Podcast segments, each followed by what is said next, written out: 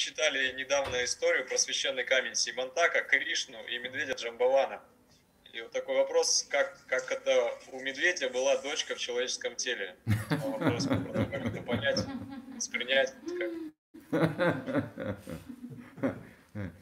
Нет, это не путайте с медведями современными, В скобках нужно сказать, не путать с медведями современными. Это совсем другой медведь.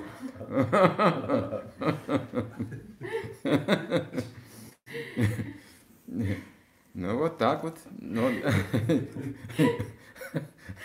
Я не знаю, как это объяснить, но вот есть такие жизни.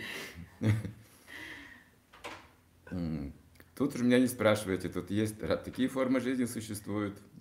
Он же еще разговаривал, помните, нет? Немного есть каких-то видов. Ну, самый знаменитый, наверное, это бурый и белый медведь. Такие они большие, крупные. Ну, все, что мы знаем с вами. Но мы не знаем, что такое настоящий медведь. Настоящий медведь – это Джамбаван. У него дочь замуж за Кришну вышла, представьте себе. Ну как вы думаете, это обычный медведь или нет?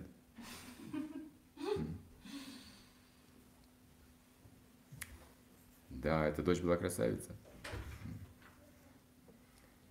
Я не буду просто спекулировать на этот счет. У меня есть какие-то ну, свои, свои мысли, так сказать, но я не хочу спекулировать, на, на, не давать, давать пищу для спекуляции не хочу.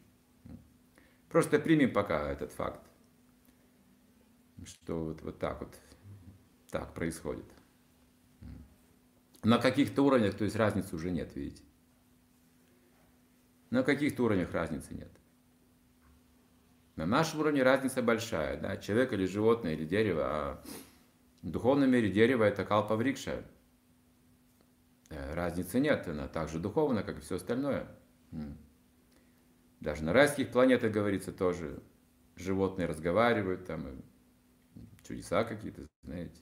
Реки разговаривают, животные разговаривают, там, деревья разговаривают, птицы разговаривают с людьми, говорящие коровы.